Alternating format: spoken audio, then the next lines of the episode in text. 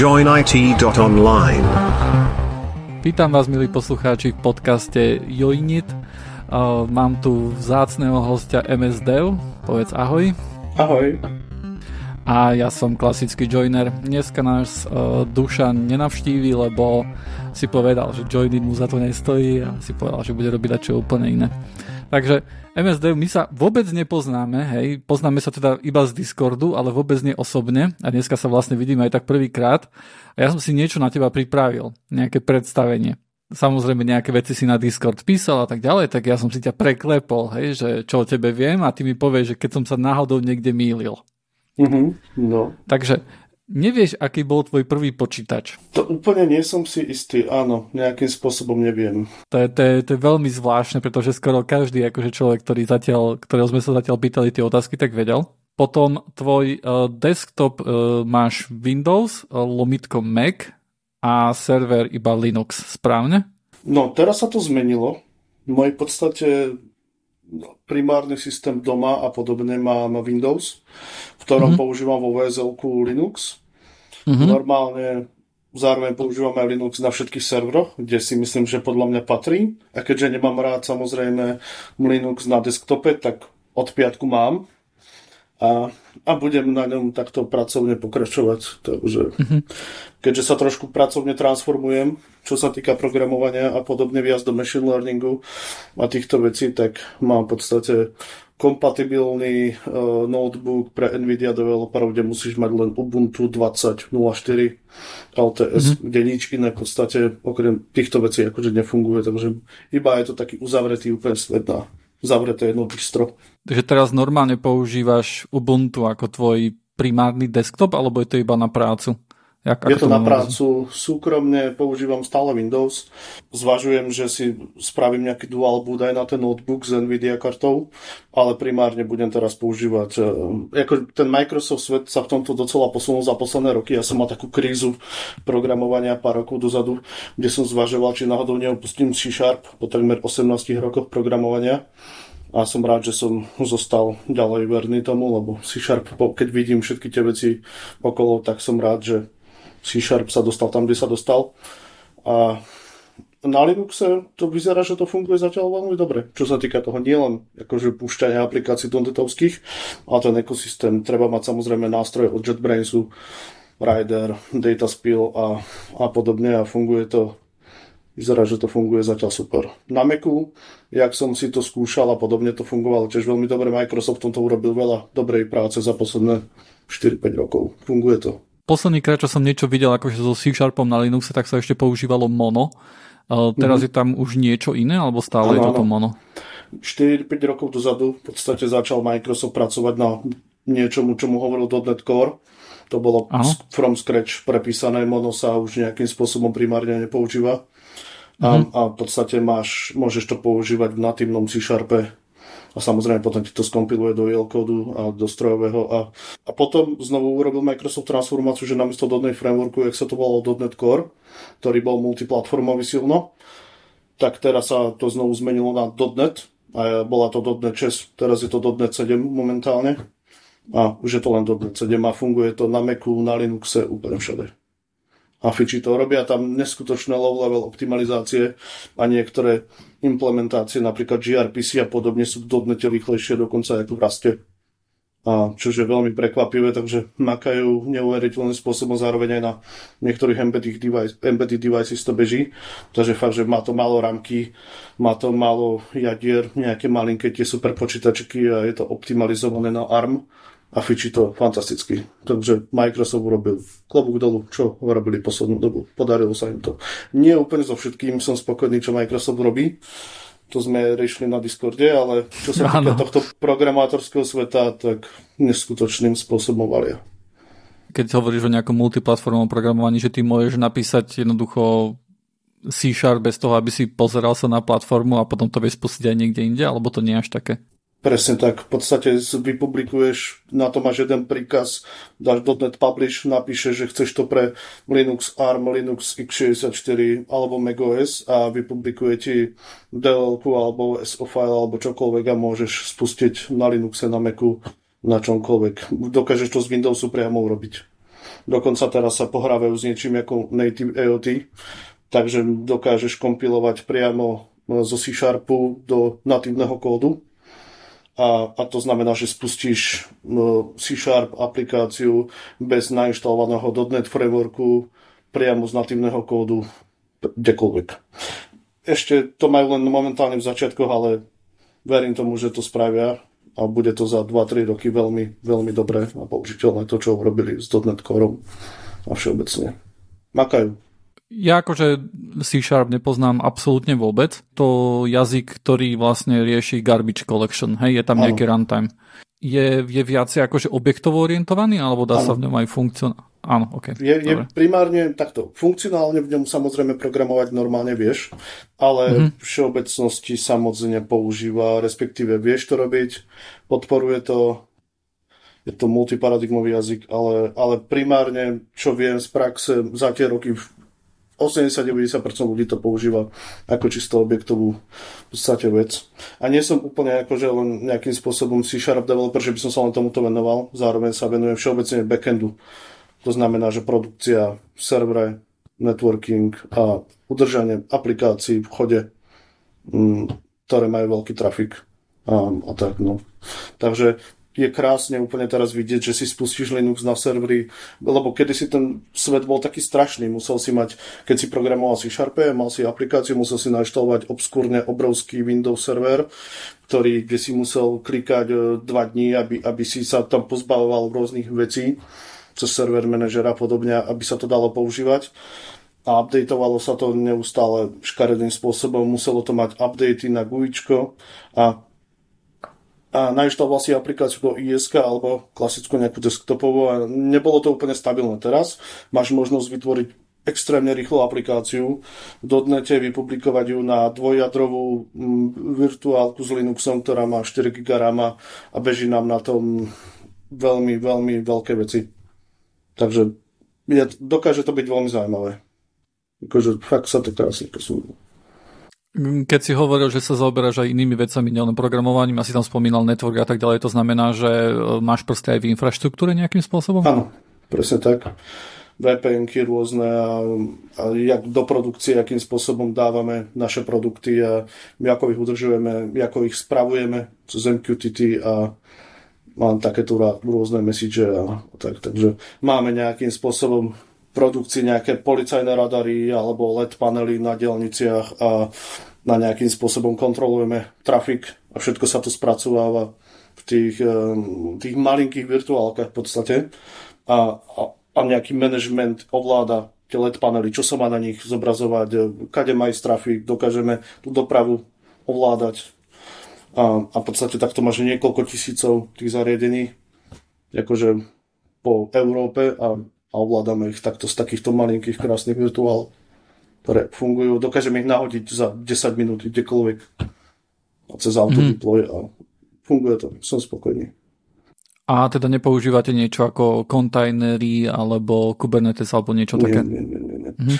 A... Nepoužívame, pretože to nepotrebujeme, pretože ku podivu nám to stačí robiť normálne reálne takto polomanuálne, že ten, není tam pre nás momentálne zatiaľ taká pridaná hodnota, že keď to všetko zautomatizujeme do Kubernetes a proste porobíme takéto veci, nič nám to neprinesie. Keď to bude nutné, tak to urobíme, ale nevidím v tom momentálne takúto nejakú takú nejakú vec, že prečo by sme mali, ale poznám to, ale není nám to treba. Uh-huh. A už si akože trošku načal tvoju prácu, tak uh, bez toho, aby sme spomínali, že v akej firme robíš, tak vieš nám približne povedať, že čím sa zaoberáš v tej práci? My sme v podstate firma, ktorá robí telematiku dopravy a, a nejakým spôsobom riešime odpočítania aut na diálniciach, tref, um, koľko aut prejde, aké veľké sú tie autá, nejakým spôsobom aj iné veci, ktoré úplne nemôžem, nemôžem detailne hovoriť o tom, že čo dokážeme všetko merať, mm-hmm. ale dokážeme tú dopravu ovládať. To znamená, že keď vieme, že niekde vzniká trafik, dokážeme zistiť, že kde sú nejakým spôsobom výjazdy, pred ktorým výjazdom tým ľuďom máme napísať na tabulu, že sa tu nachádza proste trafik. Ja teda nerobím to na Slovensku, ja žijem v zahraničí a, a tieto veci máme v Nemecku, Škandinávii, Rakúsku a podobne. Ale, ale dokážeme hm, tú dopravu riešiť takým spôsobom a začíname riešiť aj k tomu nejaké pridružené veci, čo sa týka license plate recognition, teda rozpoznávanie značiek a to je aj môj dôvod, prečo sa teraz transformujem, pretože začínam viacej riešiť ten machine learning okolo toho a budeme nejakým spôsobom do toho pridávať v úvodzovkách tú umelú inteligenciu na nejakú analýzu tých dopravných situácií, či sa dá niečo predvídať a, mm-hmm. a mhm. tak. Dobre. A, to sa robí celé vlastne za účelom, aby uh, sa napríklad uh, aby boli menšie zápchy a tak ďalej, aby bola plynulejšia premávka? Okay. Presne, aby boli menšie zápchy, aby bol, a presne ako si vravel, plynulejšia, dokážeme nejakým spôsobom zistiť, že kde by sa mala postavať nejakým spôsobom perspektívne cesta, respektíve to si náš zákazník už rieši, ale on používa tieto dáta aj na to, aby to dokázal aj nejakým spôsobom parkoviska riešime a také tie bez, bezzávorové, hej, že človek má len aplikáciu a prídeš na to parkovisko automaticky ti podľa licenčnej značky otvor, dá zelenú, že môžeš ísť od, odídeš odtiaľ a strhne ti to peniaze, alebo keď máš listok na vlak, tak len proste si v systéme dáš svoju licenčnú značku, prídeš, odídeš, neriešiš. Aby to bolo čo najjednoduchšie. A keď zbierate takéto dáta, tak spolupracujete potom uh, aj s nejakými, povedzme, niečo ako Waze, hej, alebo, alebo s nejakými takými mapovými aplikáciami? Toto alebo tie majú vlastné? No. Tento svet je taký zavretý v tomto a Google a, a čo je v podstate majiteľ Waze, tak um, tie dáta si necháva nejakým spôsobom pre seba a nedávame im to ani, ani naši zákazníci, pokiaľ dobre viem, tak im to nedávajú. Mm-hmm. To, je, to je škoda. Tam tá spolupráca podľa mňa by sa hodila trošku viacej. No. Mm-hmm. Možno, že oni o to veľmi asi nestoja, hej, oni asi chcú tie, tie dáta mať možno, že pre seba, alebo? Môže byť. Môže, alebo v podstate nevidia tam možno tie, ten potenciál, pretože niektorí naši zákazníci, keď to tak nejakým spôsobom poviem, síce chcú riešiť moderné veci a ovládať dopravu, ale zároveň úplne až tak moderne nevidia, že čo všetko by sa dalo. Hej. Že nemyslím si, že to je z nejakého cieľa, že to chcú robiť, ale skôr o tom možno nevedia vôbec. Že majú toľko mm-hmm. práce, že to ani neriešili. Mm-hmm. Zaujímavé. A keď si hovoril vlastne o, o tom rozoznávaní značiek, hej, tak uh, akým spôsobom to funguje? Lebo predpokladám, že tam je nejaká kamera, hej, ktorá, ktorá nasníma akože to, tú značku a potom tá, tá analýza, to rozoznávanie sa deje niekde centrálne alebo na tom device, ktorý tam niekde je? V niektorých zariadeniach máš možnosť použiť internet, lebo napríklad nevždy tie technológie musia fungovať s použitím internetu. To znamená, že centrálne sa to robí na takých tých uzavretých miestach. To znamená, že máš nejaký super počítačik, napríklad Jetson Nano alebo Jetson TX2 alebo Xavier. To sú také tie malé počítačiky, niečo podobné ako Raspberry Pi, ale mnoho okay. výkonnejšie. Mm-hmm. A tam ti dokáže bežať uh, nejakým spôsobom Mm, OCR, Tesseract, proste rôzne, rôzne takéto veci, alebo od Google Deepstream, čo majú väčšina ľudí naprogramované v podstate cez toto. A, a ty to dokážeš robiť dvoma spôsobmi, že buď to máš v cloude, používaš nejaký Azure Cognitive Service, ktorý ti dokáže, alebo AWS, um, a, a voláš si no, vzdialene, ale niekedy nechceš proste, aby ti to išlo mimo siete, niektorí zákazníci to nechcú, takže vieme to spracovávať aj kompletne offline, to znamená, že to spracovanie licenčnej značky je offline, ale my s tým zariadením samozrejme komunikujeme, hej, to znamená, že my tam máme v podstate SIM karty, a mm-hmm. komunikujeme cez, cez nejaké 4G a, a posielame im message, čo majú robiť. Tie zariadenia sa nám hlásia, že v akom sústave pri mne dochádza baterka a my proste vieme zavolať technika na to miesto, aby, aby tú baterku vymenil a, alebo nám ten zariadenie hlási, že je proste vadné hej, a treba ho vymeniť. Znovu tam posielame technika a, a vidíme grafy jak, jak použiteľnosti toho. A, takže takto tých dokážeme ovládať tisíce tých zariadení. To znamená, že management toho je vždycky nejakým spôsobom online, pretože nedokážeme to manažovať offline, ale to spracovanie vnútri je po väčšine offline. Takže záleží, záleží od prostredia. Tak my nie, s niektorými týmito machine learningovými vecami len začíname, že pridávame do toho vlastnú technológiu, pretože používali sme to, čo sme mali nakúpené od našich dodávateľov, ale zistili sme, že prečo teda im to budeme platiť, keď si to vieme spraviť sami, tak si to začíname robiť postupne sami. A, a zatiaľ to vyzerá dobre, takže pokračujeme a, a tak. No ale licenč, čítanie licenčných značiek sa môže zdať ako jednoduchá vec, ale verte mi, že je to veľmi komplexný systém, doteraz to nikto nevyriešil na 100%, vždy sa tam počíta s nejakou pravdepodobnosťou. A, je, a prichádza tam kopec problémov, hej. A, napríklad, že spredu prečítame inú značku, keď auto odchádza, oči, od, načítame inú značku a treba s týmito informáciami nejak spracovať, a, aby nevznikali nejaké zlé situácie. Aj, že odíde niekto, dajme tomu bez platenia, alebo sa niekomu zaplat, niekto zaplatí viac. Je to docela komplexný problém a pritom to znie ako blbosť, ale není. Je to docela zložité. A akým, keď teda robíte na nejakom vlastnom systéme, ktorý to bude rozoznávať, tak e, to znamená, že povedzme, že máte nejaký set e, značiek alebo nejakých fotiek, hej, a na tom niečo trénujete? Vyzerá to nejak tak? Zatiaľ takéto modely používame e, nejakým spôsobom pretrénované hej, ktoré, ktoré sa dajú nejakým spôsobom voľne dostupne stiahnuť, ale e, pl- plánujeme si začať trénovať vlastný model. Takže tam, tam to budeme riešiť takýmto spôsobom a v dohľadnej budúcnosti pár, pár, pár týždňov. A začneme si to riešiť úplne celými. Toto znie celkom zaujímavo. Rieši sa to cez TAL Toolkit od NVIDIA, lebo v podstate celé, celé toto vlastní, mám pocit, že človek musí byť fakt, že NVIDIA developer, aby, aby to dokázal nejakým spôsobom riešiť a tam, tam to má vendor loknuté jedna firma, NVIDIA. Proste to je, to je to, no. Je veľká škoda, že OpenCL sa viacej nepresadilo, hej, ale žiaľ, žiaľ realita je taká, že AMD tam dlho akože hralo veľmi také druhé až tretie husle, e, bez toho, aby tam bol niekto druhý, takže hej, je to taká smola, no.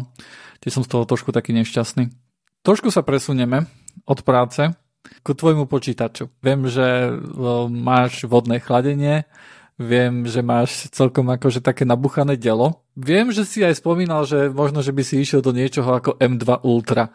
Platí to ešte teraz, keď jednoducho vlastne chceš už dual bootiť e, Ubuntu, hej? ten tretí operačný systém už to tak vyzerá vy trošku veľa. Máš pravdu, zvažoval som to pár týždňov dozadu, kľudne by som do toho aj išiel, mne sa ten Mac svet páči, pretože je to ARM, v arme jednoznačne vidím budúcnosť, pretože keď vidím tie Mac Mini malé, aké sú proste výkonné Mac Mini M2 Pro, krásne zariadenie, malinké, výkonné, je to dobré. Tam je rozhodne budúcnosť v arme alebo v risku no, architektúre, ale momentálne teraz tým, že, že už to začína byť fakt, že veľa, že proste tam Linux na serveroch, Linux na desktope, Windows, časovo by mi to už teraz asi úplne dával zmysel, takže som si vylepšil doma svoj počítač, ktorý je momentálne pripravený aj na mnohohodinové trénovanie modelov. Som si tam nadimenzoval chladenie vodné do neho docela slušným spôsobom, takže toto mám takto pripravené. Rád by som fakt, že do toho Macu aj switchol úplne, hej, ale nevidím to reálne v priebehu najbližších pár mesiacov. No.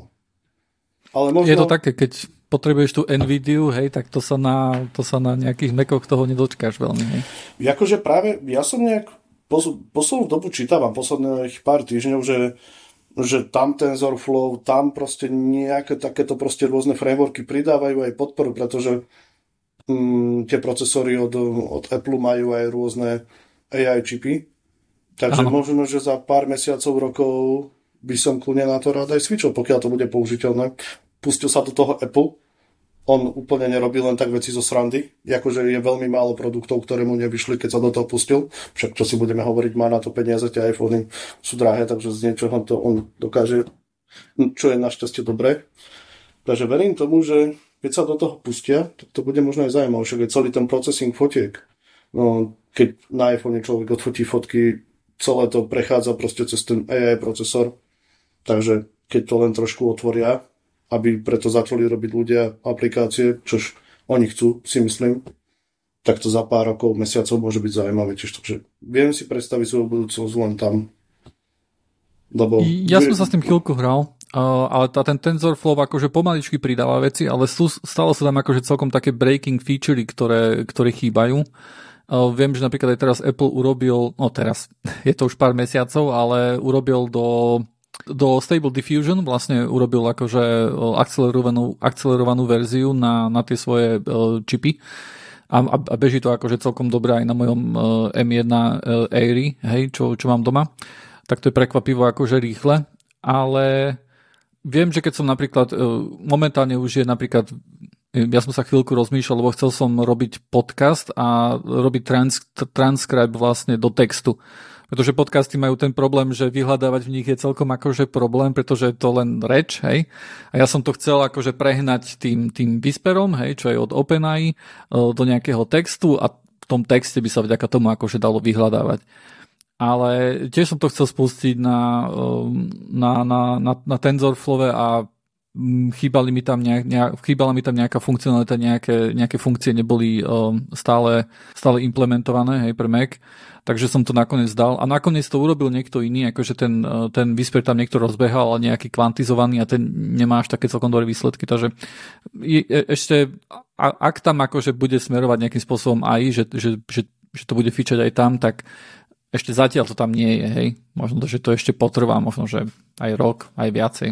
Ťažko povedať ale že už len tým začali a oni majú na to ten hardwareový potenciál, kde si myslím, že by to nejakým spôsobom mohlo. Viem si predstaviť, že Apple to zvládne, že keď sa do toho pustia a začne preto viac a viac ľudí robiť, tak pretože ten Nvidia svet je v tomto taký trošku škaredý. Hej, ako narazil som na toľko problémov, na ktoré úplne nie som zvyknutý a, a fakt, že nejednoznačnosť, dokumentácia nie je úplne ideálna, fóra, to je proste tam, tam administrátor, respektíve moderátor na fóre povie, že jasné, tuto je to vyriešené, choďte tam, proste tam je odkaz, ktorý nefunguje a, a vo, no, není to dobré, akože niektoré banálne veci, som riešil dni, hej, a to není úplne akože v poriadku, takže keď sa to, do toho pustí niekto na novo, v úvodzovkách, tak podľa mňa tam v tomu dokážu urobiť poriadok a verím v tomto viacej Apple ako Nvidia, ktorá už si nevidí normálne na nos. Z toho dôvodu, že tie licencie za grid um, driver a takéto, čo oni majú, sú absolútne šialené. To je, je to brutál. Mám proste kamaráda, ktorý, ktorý vo firme potrebuje tieto veci používať a oni normálne museli odísť z Nvidia. Uvedomujú si, že keď majú Nvidia, je to za tie peniaze, je to výkonné všetko, ale ako náhle si k tomu musia nakúpiť drivere, tam už to stojí desiatky tisíc eur a to už je nerentabilné pre nich, takže museli skočiť do AMD, kde nie sú vôbec žiadne obmedzenia, ale sú tie karty slabšie a nie sú tak optimalizované. Dokonca mám pocit, že z tých profesionálnych aplikácií len jediná, ktorá je plne optimalizovaná pre AMD, to bolo dávali na Foronixe a to bola nejaká od Siemensu. Takže jediná, jediná aplikácia je optimalizovaná na AMD, čo je strašne zle. Ona samozrejme drtí všetky NVIDIA, ale je to len tou optimalizáciou, ničím iným. No.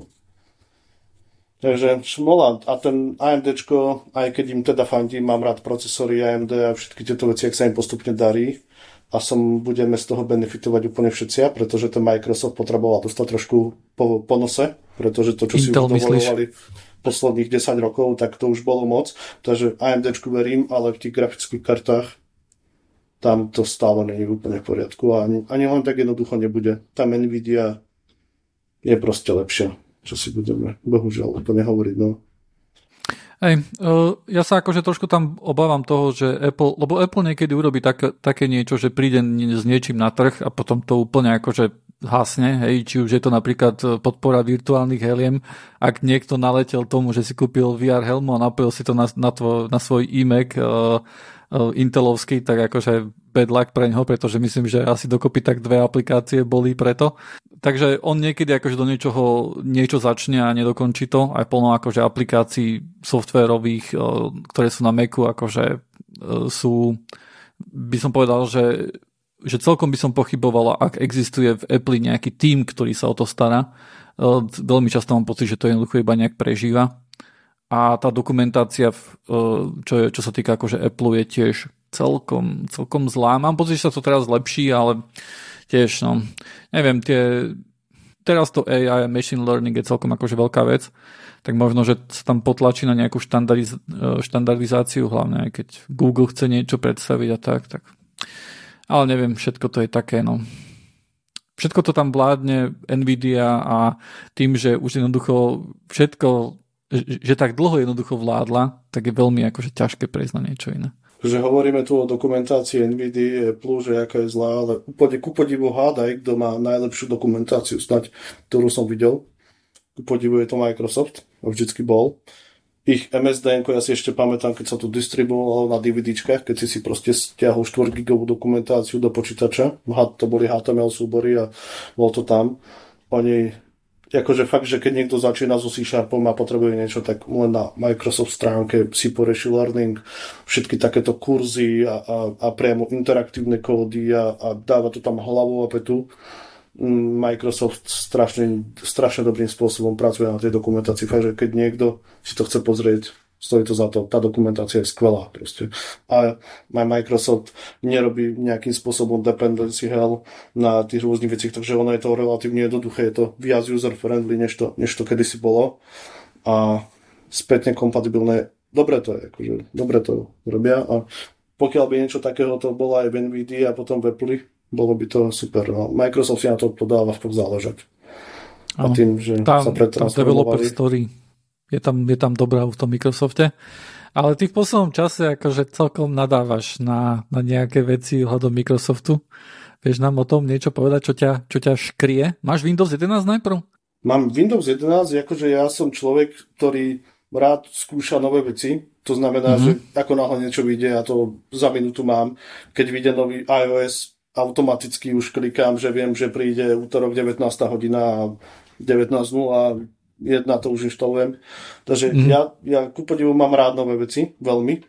Ja, že nie som žiadny skostnatelý v tomto, ani, ani nie som úplne zastancov toho, že najskôr to treba otestovať a podobne nie, pretože z mojej praxe som mnohokrát sa stretol s niečím pojmom ako technologický dlh, ktorý demoluje firmy a potom sa v nich, ale to je na takú o mnohu, mnohu hlubšiu diskusiu, ale začal ma štvať trošku Microsoft z pohľadu toho, ako sa správajú trošku tak začínajú proste dávať strašne veľa bloatwareu do MS Edge a do niektorých iných rôznych proste produktov. Ja mám rád MS Edge, nemám rád úplne Google Chrome z toho dôvodu, že som trošku závislý na rýchlosti. Mám rád proste, keď veci idú krásne a rýchlo a MS Edge musím uznať je rozhodne najrýchlejší browser na Windows 11 cítim to, že to proste tak je. To, je, to znamená, že otvorím si Chrome, otvorím si Firefox, otvorím si MS Edge a vidím vizuálne, že ten MS Edge je o mnoho rýchlejší.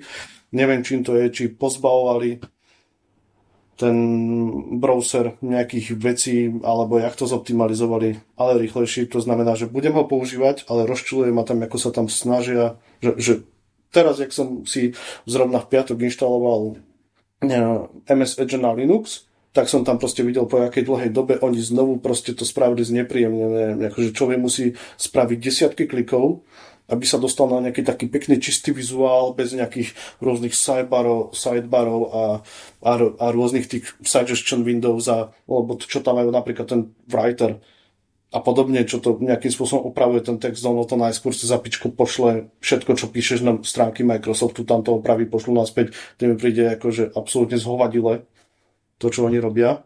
Je to, znovu sa dostávajú do stavu, v akom boli za Balmera. A to sa mi úplne nepáči, pretože ako náhle tam Microsoft za Balmera bola veľmi nesympatická firma, to bol čistý korporát ako IBM. Do, chytil sa kresla kormidla um, Satya Nadella, kde sa to fakt, že začalo veľmi výrazne meniť a že to bolo takéto obdobie, kde som zvažoval, že či neprejdem na nejaký iný programovací jazyk alebo čo. A začalo sa mi to páčiť, ale znovu mám pocit, že, že oni to úplne nevedia, že to marketingové oddelenie asi dostalo viacej peňazí ako nejaké oddelenie grafikov a začínajú tam dávať šialené veci a bloatware a som z toho veľmi nervózny, že sa to ani nedá úplne že vypnúť, hej, že človek musí že to meniť v registroch, aby to vypol a, a musí si hosto poblokovať rôzne stránky, e, rôzne URL Microsoftu, aby, aby sa to na nich nebrzdilo, pretože nie vždycky oni akože fungujú a proste človek cíti vyslovene delay, že sa to snaží pripojiť na, na nejaké Microsoft veci a potom mu to nefunguje správne. No, není to pekné, ten MS Edge už. Takže a neho... čo samotný Windows, lebo viem, že tam pridávali do taskbaru ten weather widget, hej, a tam sú akože rôzne e, bulvár tam je, akože keď som si tam klikol prvýkrát, tuším, tak tam bol nejaký bulvár news, hej, o tom, ktorá celebrita neviem čo spravila. Čo to? Aj toto rušíš, alebo... To všetko dávam preč to všetko dávam preč. Ja si ešte pamätám dobu XP, čo to bola krásna doba, keď, keď človek mal v dispozícii nástroj, neviem, či to bolo XP Lite alebo niečo také, že, že tam si si natiahol ISO image a poočkrtával si rôzne, rôzne desiatky proste veci, čo si tam nechcel a vyplulo ti to 300 megové XP, ktoré si si nainštaloval, bolo čisté krásne, z rámky nič nežralo, výkonné to bolo, niečo takého tam mi strašne chyba na Windows 11 a je to Um, bol by som rád, keby niečo také existovalo aj teraz, ale nič také úplne... Viem, že sú nejaké pokusy a nedávno boli nejaké takéto pokusy, ale robí to problémy s updatami a podobne, takže není to úplne použiteľné. Ale áno, keď si nainštalujem čistý Windows, čo robím častokrát, um, mám rád proste, keď sú tie veci čisté, minimalistické a, a nezapratané tým softverom Microsoftom, to od inštalácií programov není úplne dobrý, čo si budeme hovoriť, takže po rokoch alebo po roku používania tam zostanú nepekné veci. A koľkokrát som si aj svojimi v úvodzovkách super user vecami, čo som inštaloval, som si proste ten Windows zničil, že som ho musel len preinštalovať. A, a mám spravený našťastie môj restore plán docela dobre, takže pre mňa aj napriek tomu, že mám docela ťažké vývojárske veci nainštalované na počítači databáza a podobne, tak návrat po preinštalácii je pre mňa veľmi rýchly. Po k tomu používam OneDrive a podobne, takže nejakým spôsobom väčšinu veci, veci mám tam aj synchronizácia terminálu na SSH a podobne, všetko mi ide cez to, takže dokážem sa po preinštalácii Windowsu veľmi rýchlo vrátiť na pôvodnú verziu, takže ten Windows som si preinštaloval kopeckrát ale niektoré veci úplne zautomatizované nemám, ako vypínanie tých widgetov, tých searchov zo štartu, aby to nevyhľadávalo na webe a, a kopec. Už ani neviem, už to nejak robím podvedome automaticky. Hej, že už to tak poznám, že už ani neviem to úplne opísať, že čo tam konkrétne robím. Možno by to bolo zaujímavý nápad na nejaký blog post, že, že proste po preinštalácii, aby som spísal nejakú dokumentáciu, že čo všetko robím, aby bol z toho čistý, pekný operačný systém. A ten vie byť, pretože aj keď proste som na Macu, aj keď proste som na Linuxe, vidím, že ten Windows je na tom istom hardveri svižnejší, Microsoft to má spravené veľmi dobre. Mac má túto nevýhodu, že on má o mnoho milión, mám pocit, že o mnoho miliónov viacej tých súborov. A, a cíti to na tom operačnom systéme, že ten Windows je proste svižnejší, keď sa preinštaloval Windows, ja som schopný preinštalovať Windows z, z, uh, z kľúču za, fakt, že za nejakú minútu, hej, a on už je nahodený ten Windows naspäť alebo za dve minúty a pri Macu to trvá strašne dlho. Je, že hmm, tá inštalácia je celkovo. Aj ten veľkosť toho operačného systému na Macu je obrovská, už, už, už to má docela veľa giga, a našťastie mal dobrý hardware, výkonný, takže aspoň akože tam je to v pohode. No. A, a nepoužívaš žiadne, akože, lebo viem, že sú nejaké klínovacie skripty, hej, v PowerShelli urobené, ktoré, ti, ktoré by ti mali akože teoreticky všetko toto akože spraviť. Nič také nepoužívaš? Používal som to niekoľko rokov dozadu, ale už ma to nebavilo potom sám maintainovať, pretože mm, dostal som sa k tomu, že som mal vlastný fork už toho a sledoval som zmeny, čo ten pôvodný programátor, to, čo ten pôvodný človek do toho dal, tie som si dával k sebe, modifikoval, toto som napríklad, ne, už ma to nebavilo nejakým spôsobom takto robiť, takže som s tým prestal. Tieto skripty som poznal, sú dobré, sú funkčné, ale z časového to asi nementenujem, takže už som sa na to vykašľal nejakým spôsobom. No ale bol, bol jeden vynikajúci na GitHube, ktorý fungoval skvele a používal som ho roky. Nevie si spomenúť na meno pre poslucháčov? Neviem si úplne spomenúť na meno. To je, to je roky dozadu. Uh-huh, OK. A ešte si hovoril, že veľmi rýchlo vieš preinštalovať Windows a spomínal si OneDrive. Akým spôsobom to funguje? To znamená, že máš na OneDrive iba nejaké inštalačky, alebo Vieš robiť aj nejaký snapshot alebo niečo také? Snapshoty ja takéto nerobím. Ja v podstate najcitlivejšie veci mám uložené v nejakom valte na kryptomator. To je taká, niečo podobne, ľudia určite poznajú TrueCrypt alebo VeraCrypt, ale s tým, že kryptomator je viac user-friendly, spraví, spraví nejakým spôsobom vault, ktorý sa synchronizuje cez OneDrive. Ale zároveň mám v OneDrive aj normálne fotky, to znamená, že aj keď mám napríklad iPhone, tak proste moje fotky z iPhoneu do Windowsu si klonujem cez OneDrive, ktorý mám platený, mám tam 1 terabajt a mám tam všetky aj, aj kľúče, SSH-čkové, aj, aj proste fakt, že dokumenty a, a nejaké, no proste v úvodzovkách 300, 400, 500 giga nejakého môjho inter- života projektového a, a má nejaké databázy. Takže to všetko tam mám, to znamená, že potom nielen stačí, keď sa mi posťahuje databáza, nie keď sa posťahuje OneDrive na internete doma, tak ja mám v podstate jeden skript, ktorý napríklad len do terminálu zmení nastavenia, to znamená, že spraví hardlinky, že VS Code um, sa mi namapuje do nejakej zložky OneDrive. Um, terminál Windowsacký sa mi namapuje tiež do zložky OneDrive. To znamená, že ja už zrazu si otvorím tieto nástroje a všetko sa mi to premapuje tam. Takže ja som aj zvyknutý napríklad nerobiť um, si žiadny bordel na ploche, Hej, to znamená, že ja mám všetky tie fakt, že súbory poukladané pekne vo OneDrive, tak ako majú byť. To znamená, že aj keď mi náhodou prídem o Windows, že, že z ničoho nič alebo mi niekto ukradne počítač alebo čokoľvek, tak o nič neprídem. Hej, že, a navyše OneDrive je perfektná ochrana proti ransomwareom, keďže tam človek sa Microsoft OneDrive sám zachránilo to kamarátovi firmu, že som mu doporučil niekoľko rokov dozadu. OneDrive, on to používal, napadlo mu, napadol mu vo firme sieť ransomware, zašifrovalo mu to súbory a bol schopný všetko obnoviť, pretože Microsoft ti OneDrive okamžite spoznal, že a, je tu niečo, čo namení tisíce súborov.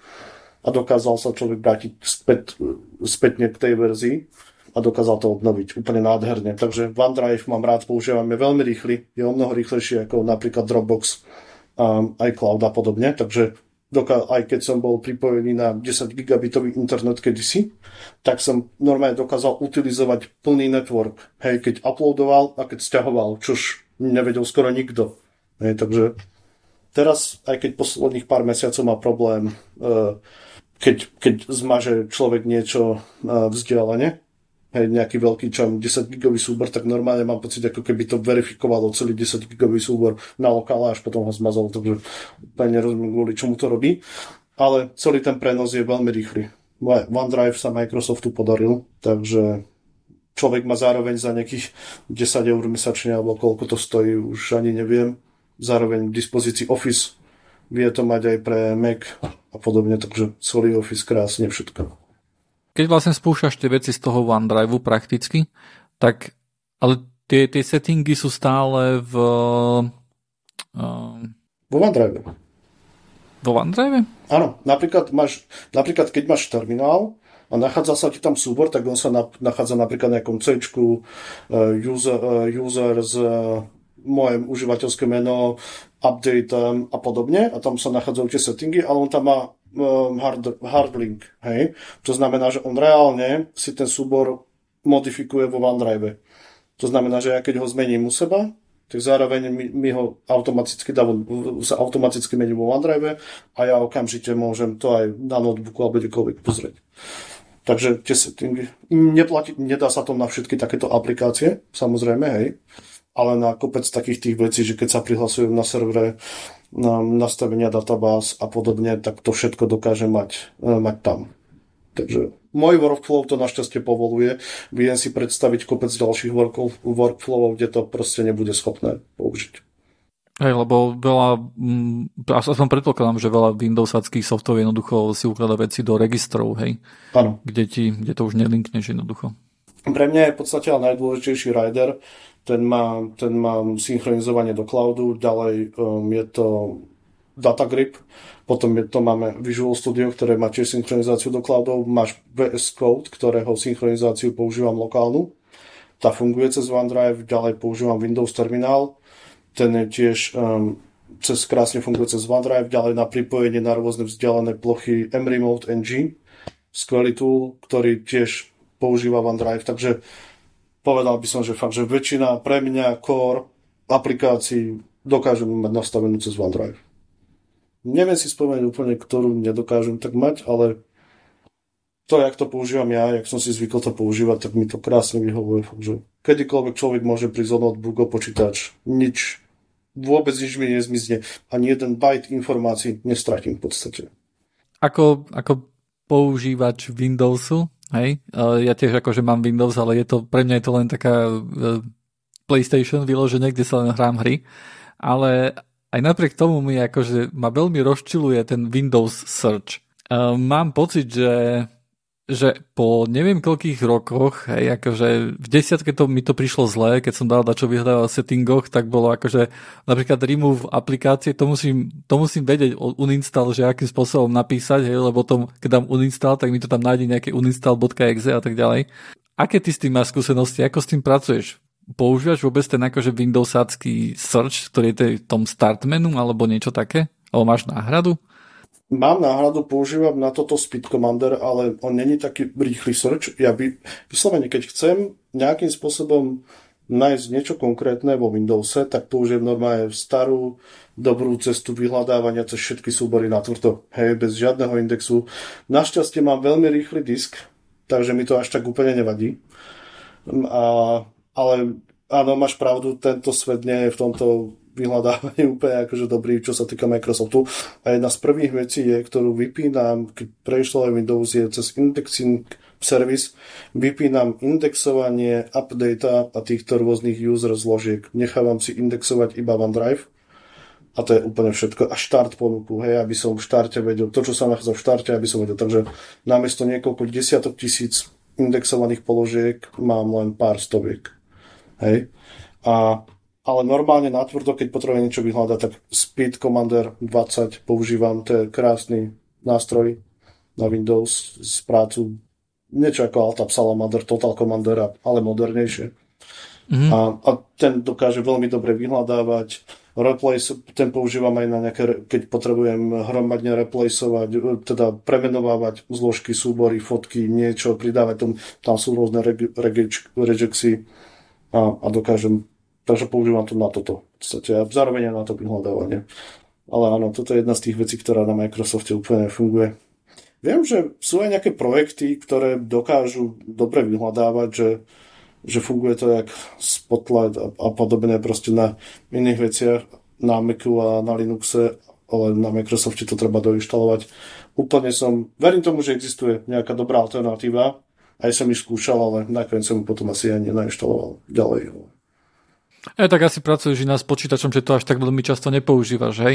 Ja už akože z toho Mac sveta, keď ja idem do, do Windowsu a, um, a je to aj tým, že som v ňom málo, a keď raz za čas niečo potrebujem zmeniť, tak jednoducho neviem presne ten keyword, aby mi našlo v tom searchi naozaj to, čo potrebujem. Takže je to, je to, je to celkom pre mňa až fascinujúce, že, že Microsoft miesto miesto toho, aby to jednoducho nejakým spôsobom fixol, alebo aby fixol takú základnú vec, že keď napíšem Xbox hej, a chcem si spustiť akože Game Pass, tak napríklad, keď napíšem presne Xbox, tak je to až druhá položka, hej, ktorá prvá je nejaký Xbox bar menu alebo nie, nie, niečo také, hej. Tak za každým musím stlačiť čipku dole a Enter prečo do Paroma si to nezapamätá, že ja nikdy nechcem spustiť ten, eh, ten tab, ten bar, hej, neviem aký, prečo jednoducho to nedá na, na, na, prvé, na prvú priečku, hej, keď, keď vie, že to hľadám. A miesto toho jednoducho tam radšej plesnú Bing search, hej, ktorý, vieš, ja keď, keď, keď akože idem do štart menu čo vyhľadávať, ja skoro nikdy nechcem vyhľadávať na Bingu, musím povedať, že chcem vyhľadávať na tom počítači. Že toto je pre mňa úplne akože niečo, čo čo ma uh, iracionálne rozčuluje. Hej, to, to, to je asi také, také správne slovo, čo, ktoré by som na to povedal. Racionálne rozčuluje, pretože je to vyslovene zle.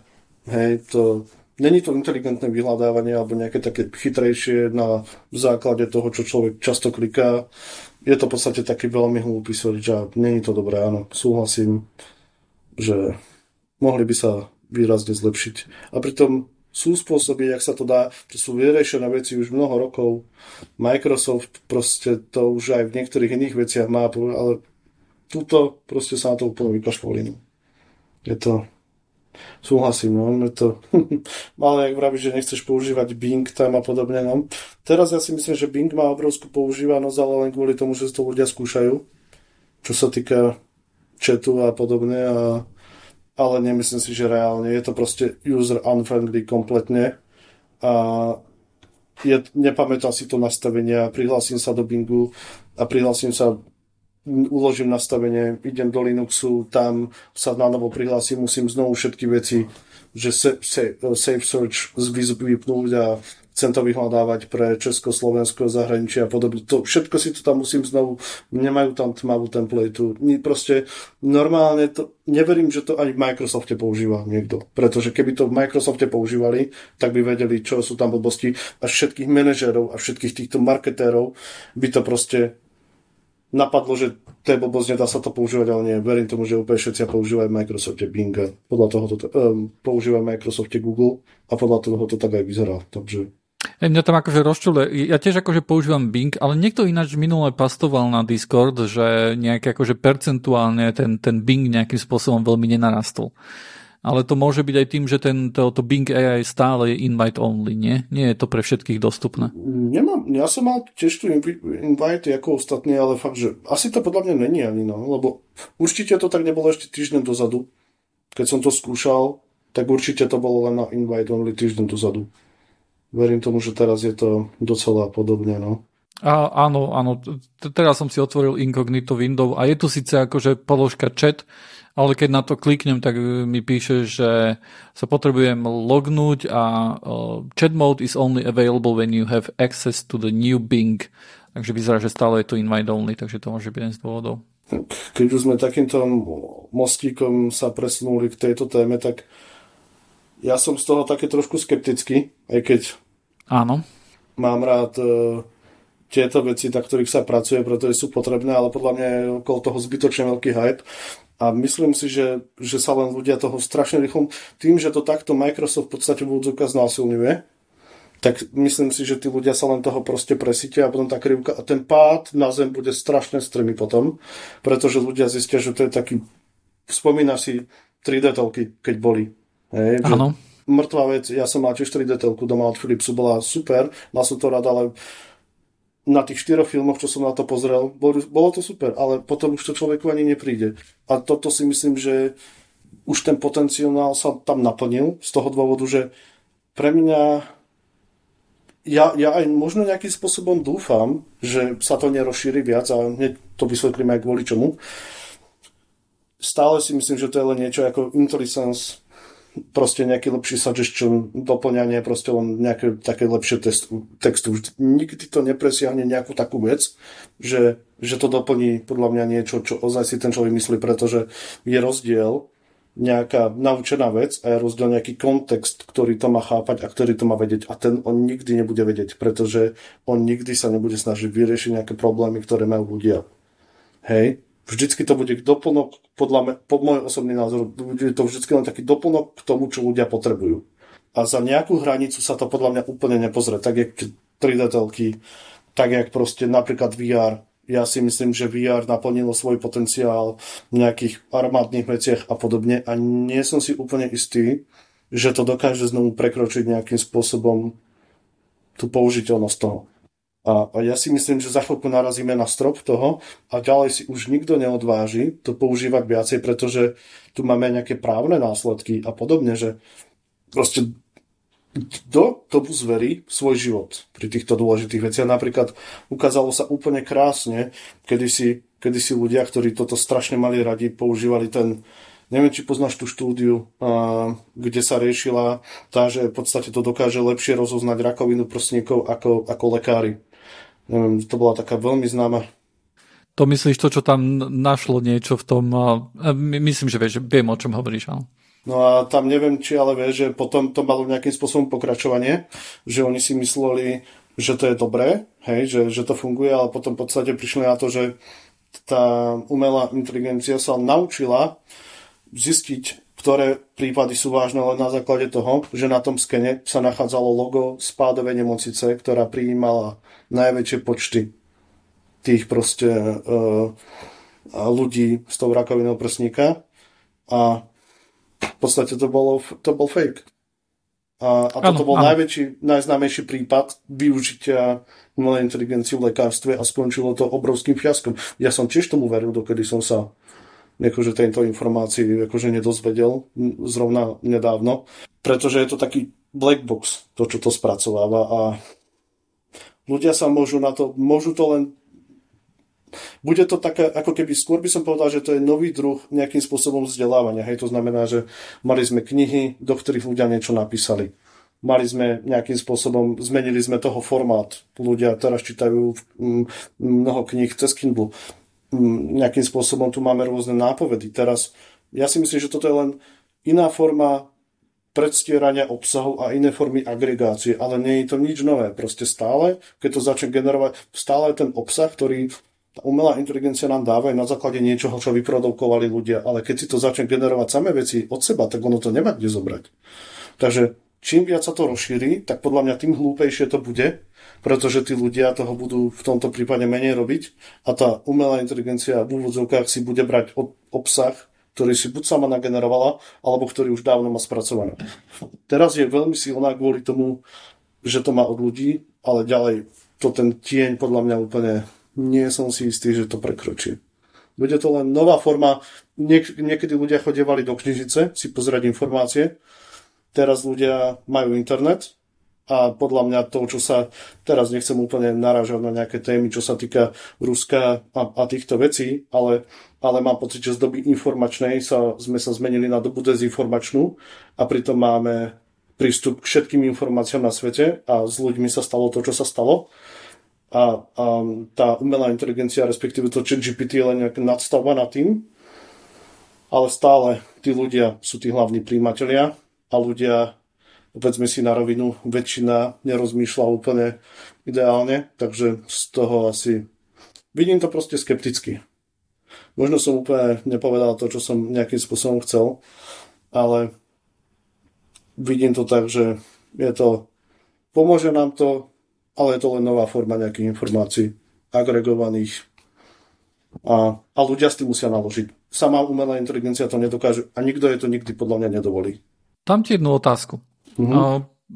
Minule som tu rozprával o tej čínskej, čínskom boxe, hej, kde nejaký človek sedí a ty mu napríklad dáš mu nejakú, príde ku nemu akože ku tomu boxu Číňan, hej, ten mu tam dá nejakú, nejakú čínsku vetu, nuka sedí nejaký týpek, ktorý podľa akože si pozrie dostane akože tie znaky čínske, ktoré dostane od tej čínskej osoby, hej, si ich porovná tam s nejakým zoznamom, e, vyťahne odpoveď a podá mu to, hej. A pre toho, toho Číňana vonku môže vyzerať, že on komunikuje nejakým spôsobom s nejakou, nejakou bytosťou, hej, aj keď v skutočnosti nuka tá bytosť, ktorá je ten človek, ten nemá šajnu, že čo sa deje, hej, ten nemá šajnu, že, že sa s ním, s ním rozpráva, to som tu už spomínal aj minule. A, a, a teraz sa chcem akože opýtať, myslíš si, že tá umelá inteligencia um, má šancu prekonať niečo takéto tu, že, že ona bude reálne uh, chápať tomu, čo píše?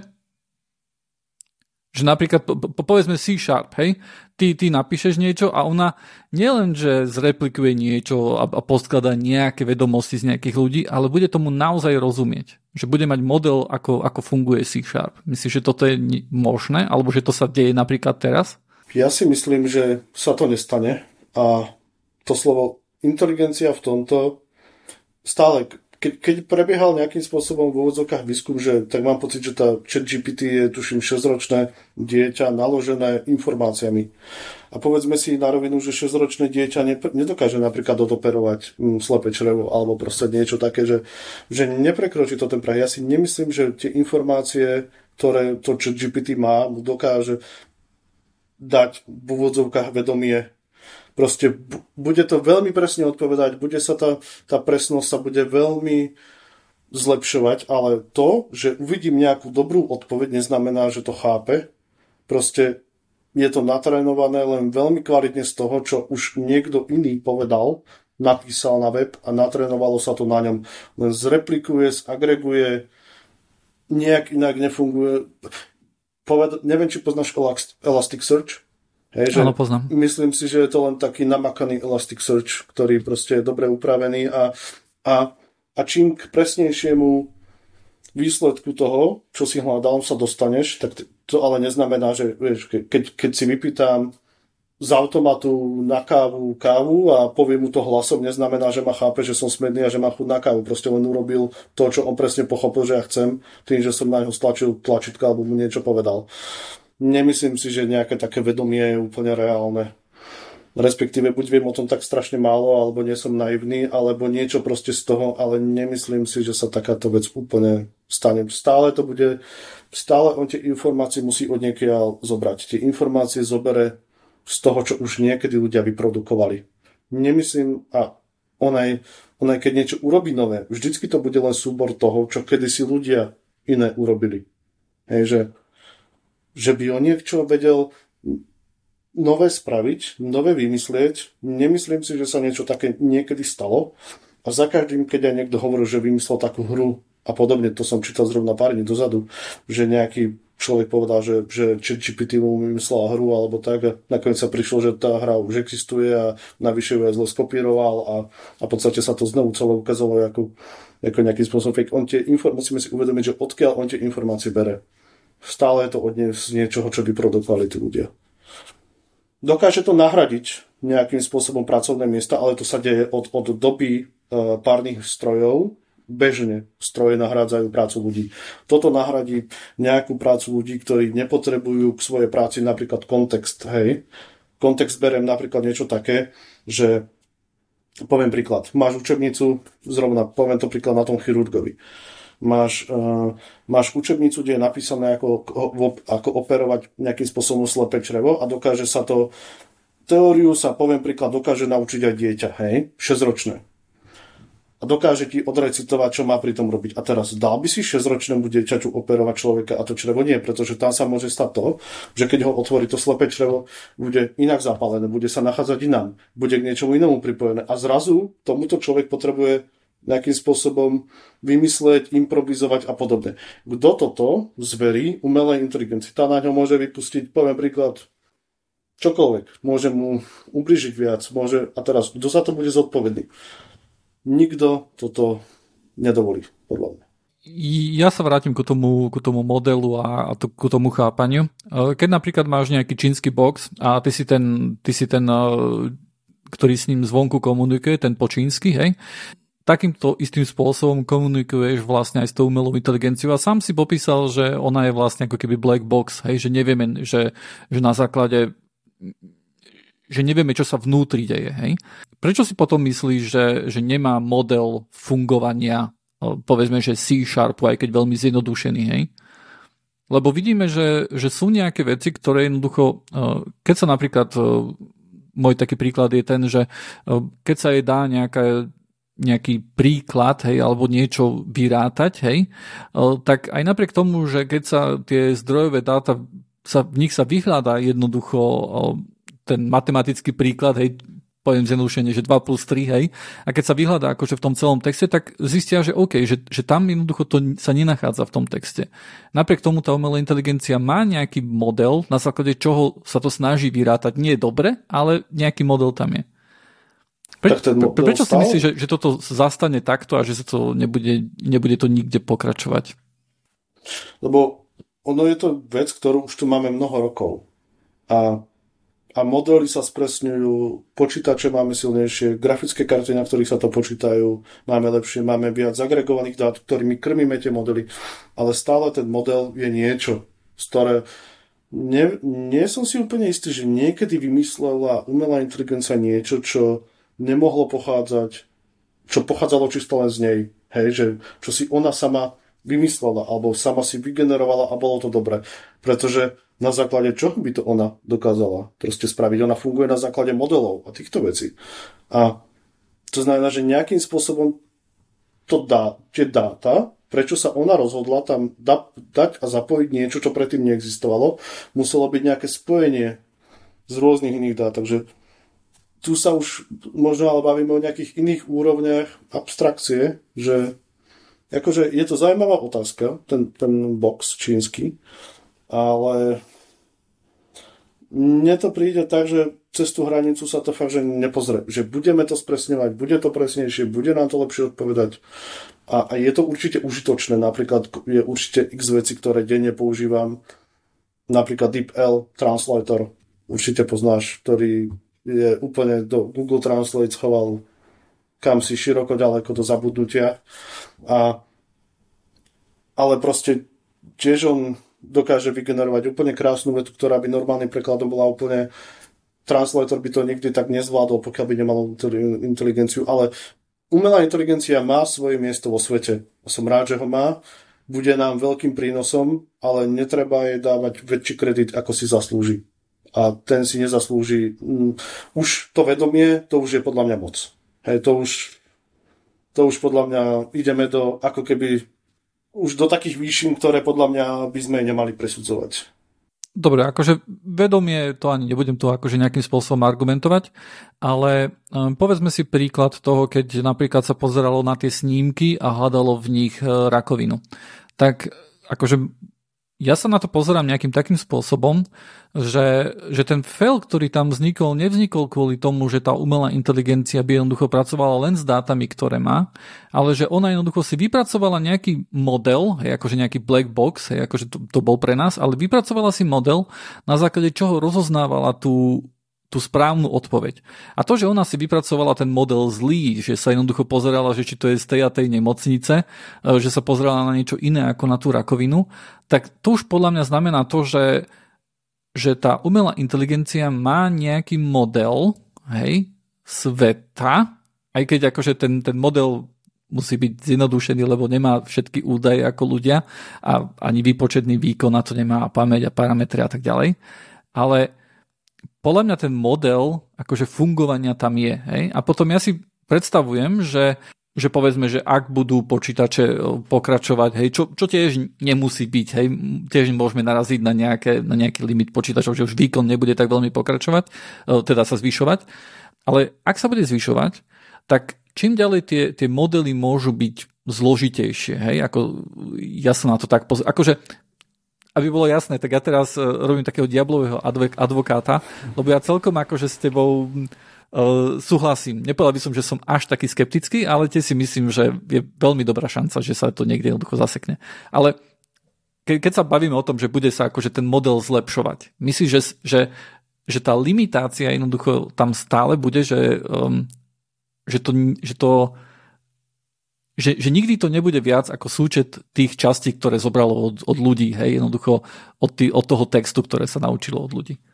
Akože, ako náhle to prekoná nejakú tú hranicu, že to nebude musieť potrebovať tak strašne veľký to feedovanie tých dát od tých ľudí, hej, mm-hmm tak to už sa dostaneme fakt, že cez tú hranicu takého v úvodzovkách veľmi škaredo povedaného maximálneho vedomia, čo je schopný počítač mať, ktorý s ľudským vedomím nemá vôbec nič spoločné. Hej, ani náhodou si myslím.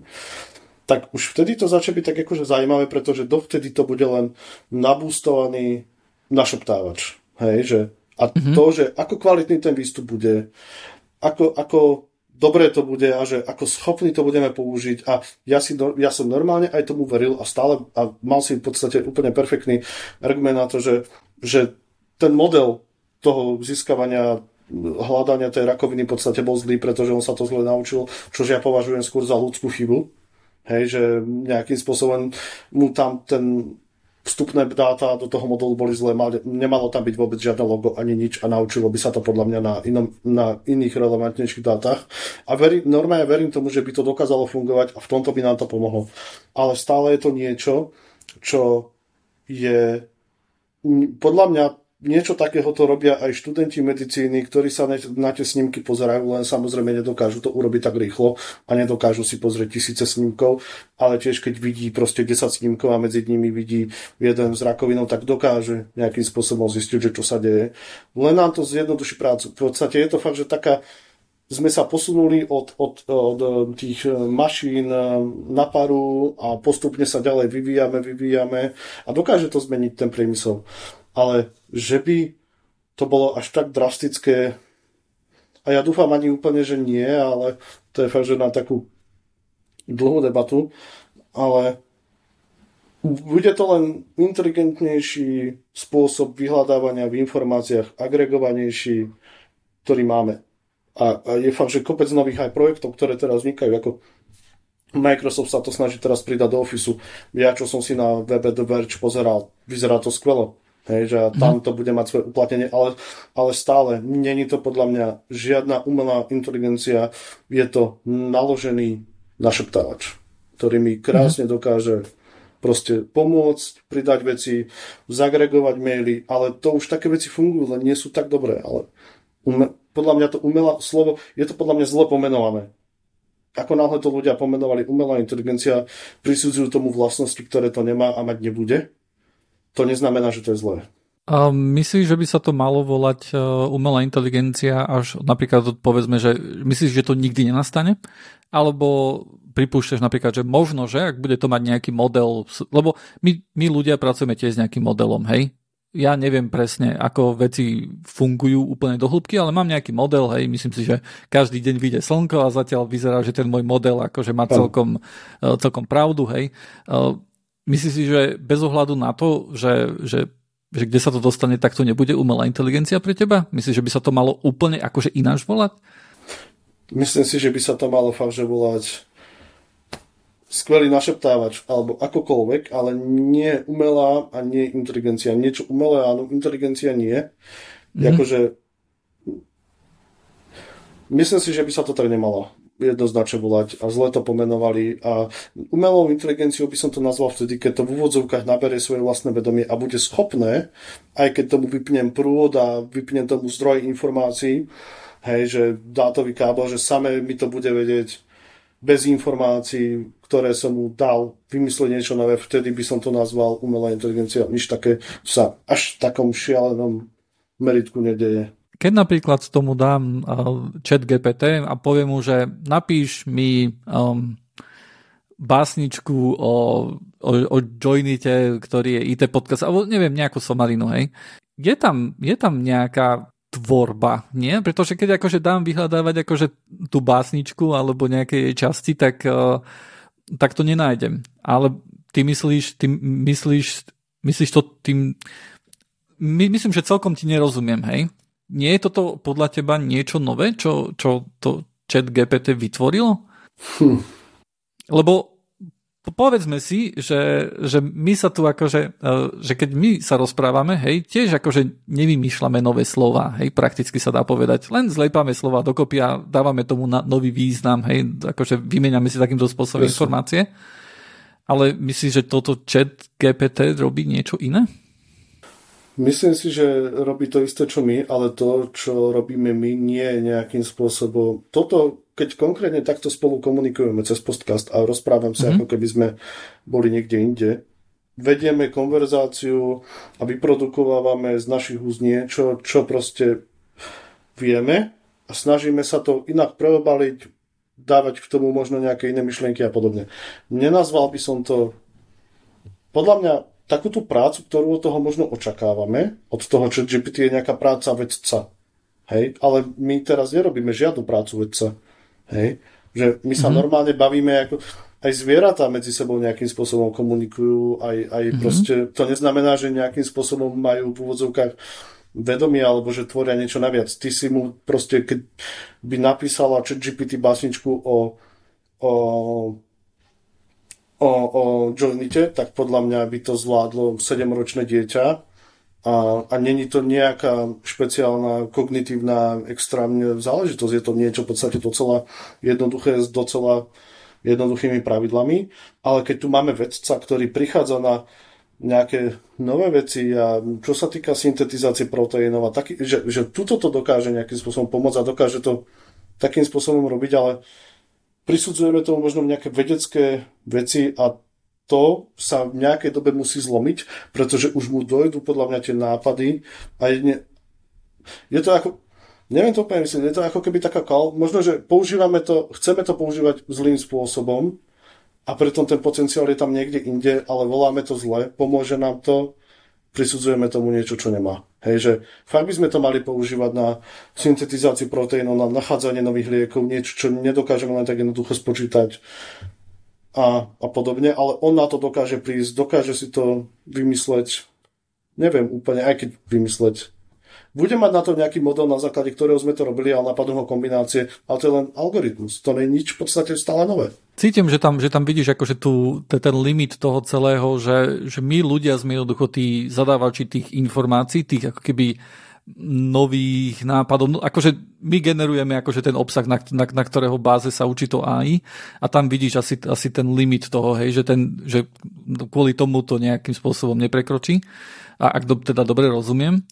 Čo, čo v prípade, uh, lebo my jednoducho príjmame tie informácie z reálneho sveta, hej, my máme prístup na in, internet, my si pozeráme telku, hej, my sa bavíme v podcastoch, my reálne akože žijeme v byte, hej, kde, kde chytím pohár a sa napijem. Keby tá umelá inteligencia mala podobný životný príbeh, akože neviem, neviem jak to povedať, tak to poviem takto hlúpo, uh, myslíš, že stále by tam bol ten limit? Lebo vieš, akože ona môže žiť, uh, mohla by, vieš, povedzme si, že budeme mať nejaké okuliare, hej, z ktorých bude snímať, bude vidieť všetko, čo my, uh, bude, bude takýmto spôsobom feedovať informácií, myslíš, že stále tam bude ten limitujúci faktor, tí ľudia? stále bude chýbať tak strašne veľa vecí od vnemov, vône, mm-hmm. intuície, strašne veľa takých veľmi ťažko popísateľných vecí, aj komplexnosť, mm-hmm. náš, okay. komplexnosť nášho, nášho mozgu a, a fakt, že tie skúsenosti, čo človek mal a nezabudni, že, že napríklad nejakým spôsobom nedokáže kedy si bola taká v podstate trendy téma, je to 15-20 rokov dozadu, keď sa riešilo to, že či dokážeme čítať myšlienky, hej, alebo či dokážeme nejakým spôsobom predpovedať tieto veci. Ale, ale tým, že každý, ty keď sa napríklad pozeráš na nejaký objekt, ty v ňom vidíš niečo iné, ako v ňom vidím ja. Hej? To znamená, že, na, že tu máme 7 miliard úplne unikátnych pohľadov na jednu jedinú vec neexistuje snať kapacita, ktorá by toto dokázala. Len takúto jednoduchú vec dokázala dať to videnie proste tej umelej inteligencii. A to fakt, že tam máme kopec ďalších zmyslov a časové veci a že niekto v, počas minúty uvidí viac vecí ako niekto počas uh, hodiny a, a t- tých parametrov, ktoré by do toho išli, sú tak strašne komplikované, že aj keď sa to niekedy podarí, my sa toho v živote nedožijeme už. Proste, okay, okay. keď budú kvantové počítače a, a budeme mať e, prístup k neobmedzenej energii a budeme môcť vyrábať e, desiatky rokov čipy len na to, tak proste, to sú tak strašné veci do budúcna. Ale myslím si, že to, že ako si my predstavujeme, že by mala mať umelá inteligencia vedomie, ja si nemyslím, že taká vec nastane. A keď nastane, tak nie v našom živote. Stále je to len ona stále len cúca informácie od nás, tá umelá inteligencia. Ona nemá nič spoločné. Je to len, náš, je to len nástroj, ktorý sme my, my vymysleli. Hej, že keby to vzniklo ako niečo samé nové v prírode, dobre, ale my sme tomu dali progres úplne od začiatku, hej, od výroby strojov, po výrobiu kremíka, po počítačové programovanie do toho, po to, čo to od toho chceme. Je to, je to len náš produkt. A stále to bude náš produkt bude to také, ako si to my spravíme, ale neprekročí to svoj tieň, na čo to bolo určené. A to ne, nehovorím, že som nejaký skeptický, alebo čo, aj keď možno, že to vyznie, ale skôr ne, vidím to skôr viac realisticky, že, že fakt, že nič nenasvedčuje tomu, že by to malo byť inak. A keď to bude nasvedčovať tomu, že to bude inak, bez problémov poviem, že som sa milil. Ale nemyslím si, že sa budem v tomto úplne miliť. A ľudia radi fakt, že fantazírujú, a, a zrovna tieto fantazírujú úplne zle. Myslím si. OK. Uh, prejdeme na inú tému, pretože máme celkom pokročilý čas a ešte mám jednu vec, poslednú, ktorú som chcel prebrať. A to je, že ty si napísal na Discorde, vlastne keď si prišiel, že Apple TV je jeden z tvojich takých obľúbených uh, Apple výrobkov. Tu nás sa s tebou o tom chcem akože trošku porozprávať. Ja mám tiež Apple TV. Hej, tiež by som si želal, aby moja televízia bola úplne hlúpa a aj sa ku nej tak správam, ja ju odpojím od internetu a používam Apple TV. Akým spôsobom to používaš? Hej? Lebo napríklad mňa to celkom napríklad ma udivilo, keď som si zadovážil Apple TV už pred, neviem, možno, že 5 rokmi alebo 6, že uh, všade som videl na YouTube, že no jasné, podporuje to Siri a môžeš tomu povedať, že hej, go back 15 seconds a tak ďalej. A potom som si to kúpil a som zistil, že OK, Siri na Slovensku v Apple TV veľmi neexistuje, hej. Siri, Siri nepoužívam, snažil som sa to používať, ja ešte rôzne tieto voice nástroje, ako keď som mal uh, od Amazonu Echo, Echo a podobne, ale vždycky bol, akože jedinú schopnosť, keď som to bol schopný používať, je, že keď som to používal v aute. Hej, že vtedy, vtedy to bolo v pohode na pustenie pesničky, ktorú som zrovna chcel a to bolo dobre. Ale čo sa týka Apple TV, možno teda nepoužívam spôsobom, že Siri normálne klasickým starodávnym spôsobom, ale máme normálne teda pripojenú cez HDMI, kábel krásne a, a fičí krásne rýchlo. Ide o to, že ja ho mám fakt, že už roky, hej, že neviem, ja mám tu 4K verziu 64 GB, neviem koľko má, 4 roky, 5. Ona nikdy mi nezamrzla, nikdy púšťal som na nej veľké 4K filmy cez VLC, keď som, mám na nej, e, funguje na nej YouTube, ktorý mám platený bez e, reklamy. Mm-hmm. Hej, takže to v podstate reklamu som veľmi silno alergický, pretože reklama je pre mňa spam, hej, pretože nevyžiadávam reklamu, čiže je to pre mňa spam, akákoľvek reklama. Ďalej mám tam Netflix, uh, Sky, Sky Showtime, uh, HBO Max a v podstate tieto veci mám rád filmy, sledujem filmy. A keď potrebujem nejaký fyzický súbor, že mám napríklad nejaké v úvodzovkách, sledujem na ne nejaké programovacie tutoriály, hej, že, ktoré vychádzajú na Plural Sign a, a teraz postupne ku Computer Vision z Udemy, takže nejakým spôsobom, ale to musím cez mobil tam púšťať, to je také komplikovanejšie, ale používam to v podstate fakt, že na to, takže YouTube, hudba, filmy, Netflix a, a keď potrebujem vyslovene fyzicky nejaký MKV súbor, tak ho nauploadujem to z VLC a pustím to v podstate cez to. Čo je najdôležitejšie, fakt, že videl som všetky tie rôzne, ktoré majú Android a, alebo tie rôzne centrá pre Raspberry Pi a podobne. Ja som ich niekoľko za tie roky predtým mal. Všetko, nič nefungovalo, mrzlo, občas, no, kompatibilita prehrávania. Mne sa nestalo, že by som jedinú vec nepustil, že by mi jediná vec zamrzla a to je fakt, že mnoho rokov a docela intenzívne. Takže myslím si, že to je skvelý produkt. Jako je výkonný, malý, funguje. Používaš tu originál ovládač, ktorý ku tomu bol ano, dodaný? Je strašný. Ten, je strašný. Čakám na ten v podstate nový, ktorý mm, kúpim si tú novú Apple TV kvôli tomu, že má 128 GB miesta a bude mať aj výkonnejší procesor, ale len kvôli tomu, že by som si to rád vymenil, nie kvôli tomu, že by Apple TV sama o sebe nefungovala dobre, ale Apple má niekoľko veľmi zlých produktov. Jeden z nich je ovládač pre Apple TV. To je v podstate toto, čo ukazujem, to je len pre divákov, ktorí tu vidia na YouTube. Ale pre ten nový dvoch, sa mi páči. YouTube. Áno, áno. Ale ten nový uh, v podstate sa mi páči o mnoho viacej. Hej, že mm-hmm. ten vyzerá konečne schopný použiteľ. Napríklad to platí aj pre myšku. Ja dúfam, že sa nikoho nedotknem, ale ľudia, ktorí používajú Apple myšku originál, sú podľa mňa nejakým spôsobom sad masochisti, že radi sa nechajú trízniť a verím tomu, že používajú nejaké bičovanie alebo tak, ale neviem si úplne reálne predstaviť, že to niekto používa. Toto je tiež, to je hrozná vec. Hej. Človek sa naučí s tým trošku žiť, aby to dokázal ovládať. A po mesiacoch sa to človek úplne naučí v pohode. Ale, ale TV sama od seba je veľmi spolahlivá a funguje dobre. Som s ňou spokojný. Všetky veci doteraz nefungovali dobre. Uh, ja som teraz nedávno som, uh, som sa vlastne začal hrať s nejakou takou vecou, že uh, PlayStation 4 som nezapol, ja ani nepamätám vlastne, len na to tam padá prach. A som si naplánoval, že chcel som si jednoducho spraviť niečo také, že stále sa mi akože páčil, páčila tá idea, že sa hrať na televízore, že len chytiť ovládač, vieš, vyvaliť sa na gauč a zahrať sa, keďže ja som celkom akože veľký gamer a uh, nainštaloval som si Steam Link na Apple TV, chytil som normálne ovládač uh, PlayStation 4, ktorý som napil na, na, na Apple TV. Pritom som prišiel na to, že ten ovládač, že, že celkom dobre sa s ním ovláda aj samotné Apple TV.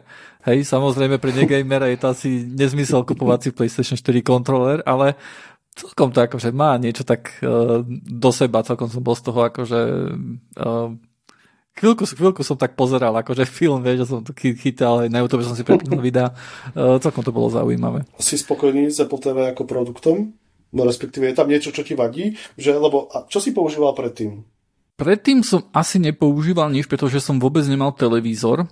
Uh, mne sa zdá, že keď som si kúpil televízor, tak jedna z prvých vecí, akože, ktorú som si na to napojil, bol PlayStation 4 a ja celkovo akože televízor veľmi nepozerám dokonca aj film, akože veľmi často mám akože tendenciu si to pozrieť skôr na počítači, hej, a možno, že sa nevenovať tomu až tak úplne a robiť popri tom možno, že niečo iné. Tiež som akože celkom spokojný s tým Apple TV, napríklad tým, že som gamer, hej, tak poviem nejaké, nejaké problémy, ktoré s tým mám, že keď napríklad si vyskúšam Moonlight alebo Steam Link a chcem sa hrať hry, tak tá odozva je tam dosť veľká. A neviem, či to je akože tým, že, že to je už starší ten Apple TV, ale e, dekodovanie videa, napríklad 4K 60 Hz, ktoré e, ide mi vlastne z počítača, tak trvá niekedy 50 milisekúnd, hej, to je, to je, strašne, to je, to je nehrateľné, hej, prakticky. A, a, a, a neviem, že, neviem, že čím to je, neviem si to celkom vysvetliť a rozmýšľam aj, tiež ako, že onedlho sa budem stiahovať a rozmýšľam, že OK, že možno, že by som išiel do toho nového Apple TV, aj kvôli tomu, aby tu na, na tomto byte niečo ostalo a, a pôjdem do toho nového a vyskúšam to tam. Ale to je asi taká jediná vec, ktorá akože ma nejak tak viacej viacej obmedzovala, ale tý, tým, že napríklad ja si neplatím za YouTube, tak pre mňa YouTube pozeranie na Apple TV, to je pre, pre mňa akože katastrofa, hej, keďže tam sú samé reklamy, hej, a na to nie som zvyknutý z počítača. Takže akurát to, že je to samozrejme taký uzavretý wall garden, že si tam nemôžem nainštalovať, čo by som chcel od vymyslu sveta, hej, to je také trošku limitujúce, ale nič lepšie som zatiaľ nenašiel, takže a aj, aj tým, že ja som vlastne celý v Apple svete, tak AirPlay a takéto veci, hej, to je, to je pre mňa jednoducho veľmi pohodlná záležitosť. No, no, však ty tiež asi to poznáš, keď Jasne. máš iPhone ku tomu. Jasné, AirPlay, v tom, však to funguje proste krásne. K tomu YouTube, ja teda by som nebol schopný ani jedno video pozrieť na YouTube bez, e, bez premium účtu, ale, ale môžem poslucháčom odporúčiť, že pokiaľ by chceli veľmi výrazne ušetriť za YouTube Premium, tak môžu si použiť vpn do Indie, napríklad cez NordVPN a Indovia mm-hmm. majú, mám pocit, že jeden mesiac za jedno euro. Hej. OK, Takže je to 8 krát, takže ja som si to tam dal, tuším, na 2 roky e, to preplatné za nejakých 20 dolárov alebo, alebo tak nejak, hej, takže keď automaticky sa človek prihlási na YouTube Premium z indickej IP adresy cez NordVPN, tak uvidí úplne inú cenu, ako majú Slováci alebo Češi, alebo tak. Takže veľmi lacno vie mať človek uh, YouTube Premium. Nemusí a nie je tam nejaký ček uh, karty, nie. že napríklad, že... Ka- nie? To nebol, super. nebol, robil som to dvakrát v podstate aj pre kamaráta a nebol ani raz. Takže dúfam, že sa to nezmenilo a že nedávam nejakú falošnú informáciu teraz, ale mm-hmm. naposledy som to robil tuším 4 mesiace dozadu, fakt, že aj, že aj po, po dobe predtým, po roku a funguje, fungovalo to stále. Takže YouTube je podľa mňa nepozerateľný bez toho a že bude jedine v Safari prehliadači na telefóne, a kde si človek môže nainštalovať AdGuard na blokovanie reklamy na iPhone, takže aj v Safari mám proste blokovanú reklamu. Mm-hmm. A je, nemám fakt, že skutočne ne, nemám rád reklamu a mám veľmi čisté svedomie voči službám, ktoré nemajú platené účty a majú, majú napríklad nejakým spôsobom reklamu. Takže ja si rád, keď aj čítam novinky a podobne, ja si veľmi rád zaplatím za tie služby, hej, že, že mám proste platené veci, ale ako náhle tam není ani možnosť si zaplatiť, tak veľmi rád blokujem, pretože dúfam, že ich to prinúti dať nejaké platené konta bez reklám. A... Týmto sa samozrejme chceme poďakovať Join It Premium memberom. Eh, ktorí nás podporujú. Eh, dobre, eh, máme veľmi vysoký čas, takže budeme asi končiť. Ja ti určite ďakujem za návštevu a myslím si, že ťa môžeme pozvať aj na budúce, keď tu bude aj Dušana a tak ďalej a ešte pokecať o nejakých iných veciach. Takže ďakujem, zatiaľ to bude asi všetko. Poslucháči, uvidíme sa alebo budeme sa počuť znovu o týždeň a nájdete nás na joinit.online a samozrejme na všetkých možných a nemožných podcastových agregátoch. Takže Zatiaľ, čauko. Ahoj, dovidenia.